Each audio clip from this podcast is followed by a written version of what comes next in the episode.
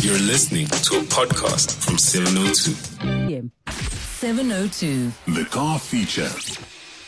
Time for our car feature, and we are talking something very important decoding the car finance lingo. Many of us think we know and understand when it says interest. But let's be honest, guys. When you want to buy a car, because now you have that new income. Maybe you got a promotion or you just started working. You have just told yourself, how much am I paying per month? And we're not even necessarily talking about the parts to do with insurance, but do you actually understand the terms and conditions of your contract? Do you actually understand all of the details? Of that car financing commitment. Why is it that so many people find themselves having their car repossessed? not because they suddenly lost their jobs that they don't have income anymore, but maybe because they did not understand some of the terms and conditions of their agreement. So we're joined on the line by the car guy, Tumelo Maketeketi. Tumelo, welcome to the show. How's, how's it going? I'm easy, man. I'm I'm very easy. I'm chilled. You you sound chilled because you know what's going on with your car financing agreement. Uh, yes, I do. Yes, I do. Thanks for having me. So let let's start with some of the most common things we see when people start looking for a car because I find that the first mistake happens when a person is thinking about how much they want to be spending per month because I don't think they take into consideration um, um, that, for example, that amount could change in a year's time. And now car commitments are not just five years, they're seven years. That is correct. And, you know, it, it, it, it is an interesting space, uh, to, to, to be in or to see or to witness. And um, add to that is the nature of, of the people in South Africa that buy cars. We tend to be more focused on on cars more than, you know, cars for us are a priority. It's a signature. It's almost like an extension of who Tumelo is. Mm. And it, that, that complicates um, the, the whole thing. Mm. But like you, you know, the, the, the, the most basic, basic um, installment is the normal installment that you know you've got a, uh, an interest rate, it's worked out, and then whenever it changes, the bank notifies you and there is a set time that you're going to pay off this this installment. And at the end of the installment the car is yours. Uh, that is the most basic one. Yes yes. And i mean other than the fact that many many a time when people think of the budget they don't consider all of the outside costs. So um, um, your insurances and all of those those things. Um, I find from many of the people that I've spoken to that the first mistake happens with the conversation around qualifying versus actually affording. That is correct, and uh, so insurance is one of them. And running costs. I mean, petrol is a reality, so you have to add that. You know, have you, you need to have an estimate of this car that I'm buying, cars today have got what they call fuel economy. So you are in a way able to work out more or less on based on my lifestyle how much I will be spending on petrol. So you factor that in, and um, insurance is one of them. I mean, many people may not know, but we're looking at running costs.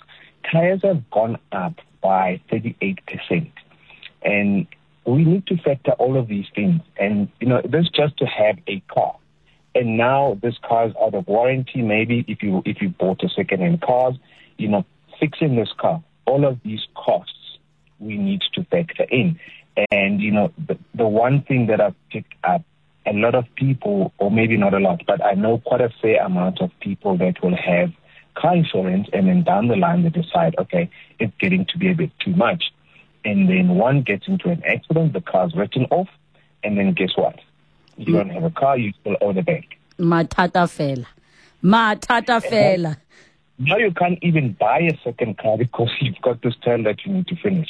And and these are things that we overlook. And hence at the beginning of the conversation I said we we, we somehow and, and, and I think you'll agree, we somehow prioritize cars so much that we forget everything else. And, and, and, and you know, from what I see, sure, car, cars mean so much to a lot of people. It's not just a mode of transport anymore. And personally, I don't think it should be like that. Okay, so let's talk now about um, monthly repayments. There was a time where the standard agreements were sitting at 60 months, um, but now they go much longer because the economy has changed and sometimes rafostela. Yeah, and, and, and, and that brings in the conversation of, of the balloon payment. So now, if, if your car insur- uh, your, your, your finance is going to go into 72 months and you still opt for the balloon payment, so effectively you're paying off a car seven, eight, nine years?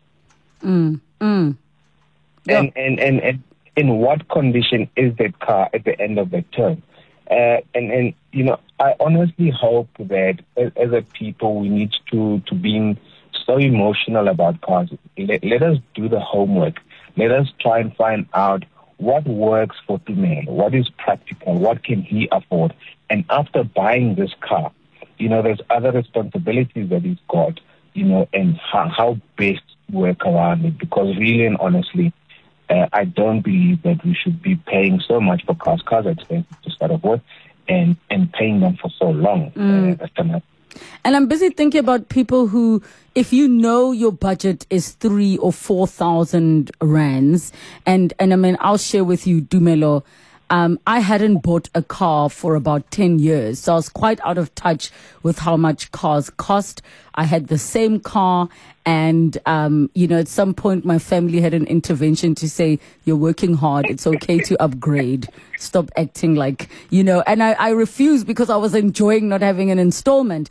And then I was in a car accident and my family celebrated as my car was written off and it was time to look for a new vehicle. And I was, so the first day I started going to car dealerships, I had a meltdown in the parking lot because in my head, I told myself I'm not exceeding the amount I was paying in installments before. Mm, and you can quickly, you can quickly exceed that. Yeah, especially with the industry that I'm in. You know, you're like, you don't want to okamiwe, being strangled by installments that you might not be able to afford.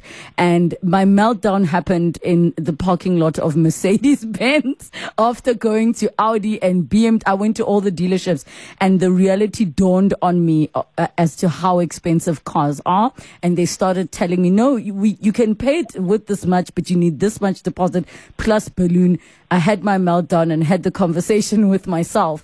But I settled on stick to the budget that you promised yourself you're going to go with, not the car that you feel you deserve to be driving. So it is a very emotional thing. But when you think about the fact that people are paying more in car installments than they are in rent, I'm not even saying more, they are. That's scary. That's scary.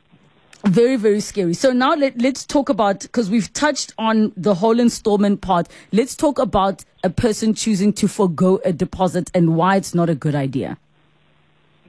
Um, if you've got a deposit, it helps you. Let's assume that that car costs a hundred thousand, and you putting the higher the deposit, obviously, the more the the the, the, um, the less you're going to be paying off on a monthly basis. So yes. affordability wise, that makes sense. But then again, like you said earlier on, things are so tough that it's not everybody who's got 50,000 lying around. Yes. Uh, just to have that deposit.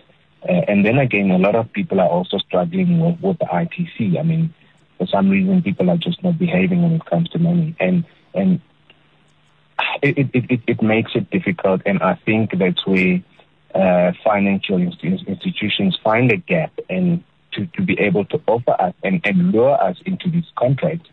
And I mean, like I said earlier on, paying off a car for nine, ten years, uh, really, what is the life expectancy of a car? How long is the warranty? Those kind of things. Uh, are we having those co- uh, conversations honestly enough with ourselves? Mm. And and another thing, you know, you spoke about your meltdown in the parking lot. Uh, another thing. Sorry, I'm only laughing because I'm only laughing because I. It was like I, I think many people go through it and we don't admit it. Where yes, we know from a very logical perspective don't go out of your budget. But there is that part of you that's like, I also want to feel like I've worked. I also want, you know, you have that feeling and having to have that moment with yourself. It was a proper, like I was in tears sobbing in the parking lot over the fact that the car I want is not matching the budget that I have. I can, I can almost, I can almost understand. And personally, I have never owned a brand new car, and I never will. It doesn't mm. matter how it get one day because it just does not make sense to me. Yes. And I wanted to get to earlier on is that you had a meltdown in the parking lot, and um, the salesperson does not help you either. The salesperson doesn't. I know we start tracking a little bit here. Mm. The salesperson doesn't help you to say, okay, what are you looking for? What is practical for you? Do you have kids? Do you go home? Go go go Lesotho? Uh, you know, what kind of car should you be looking at? What were you looking at initially? You know, can I convince you into this? Or you know those kind of conversations.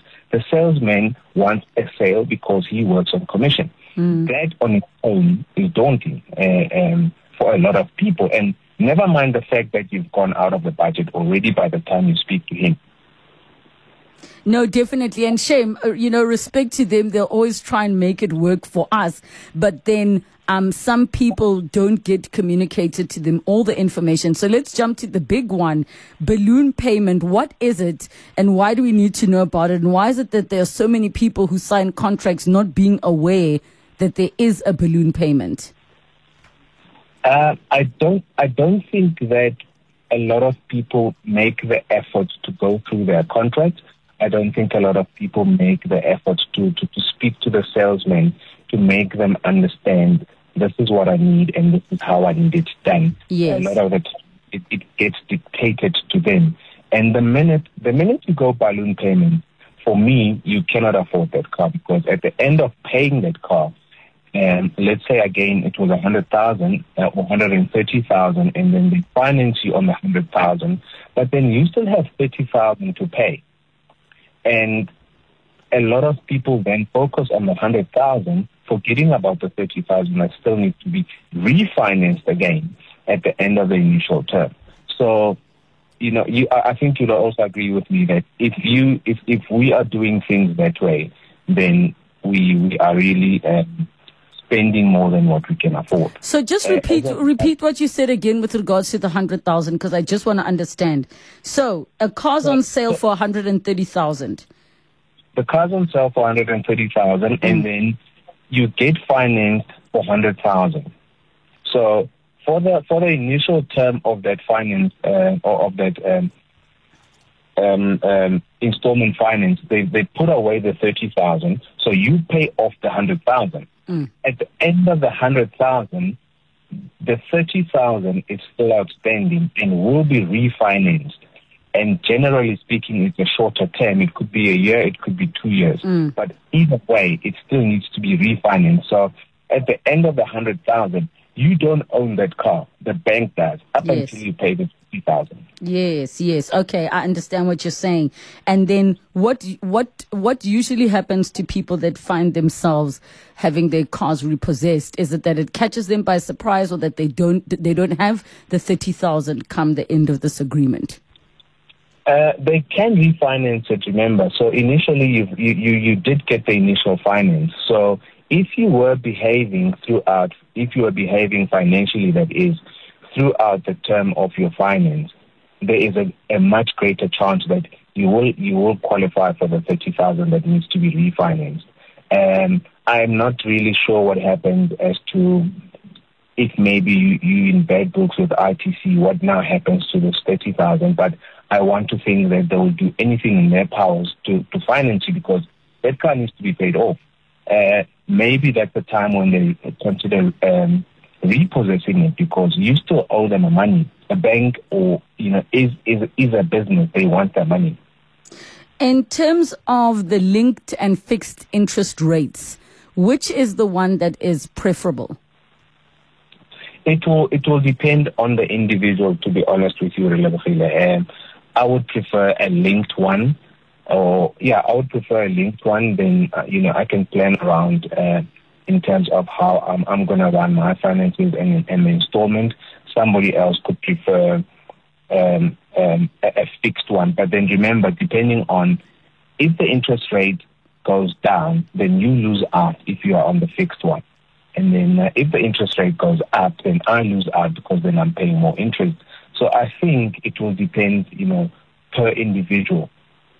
Um, yeah, yeah, yeah. As, as long as a person understands that if you go the route of fixed, it could as work against you. you know what you're getting yourself into, as long as you understand.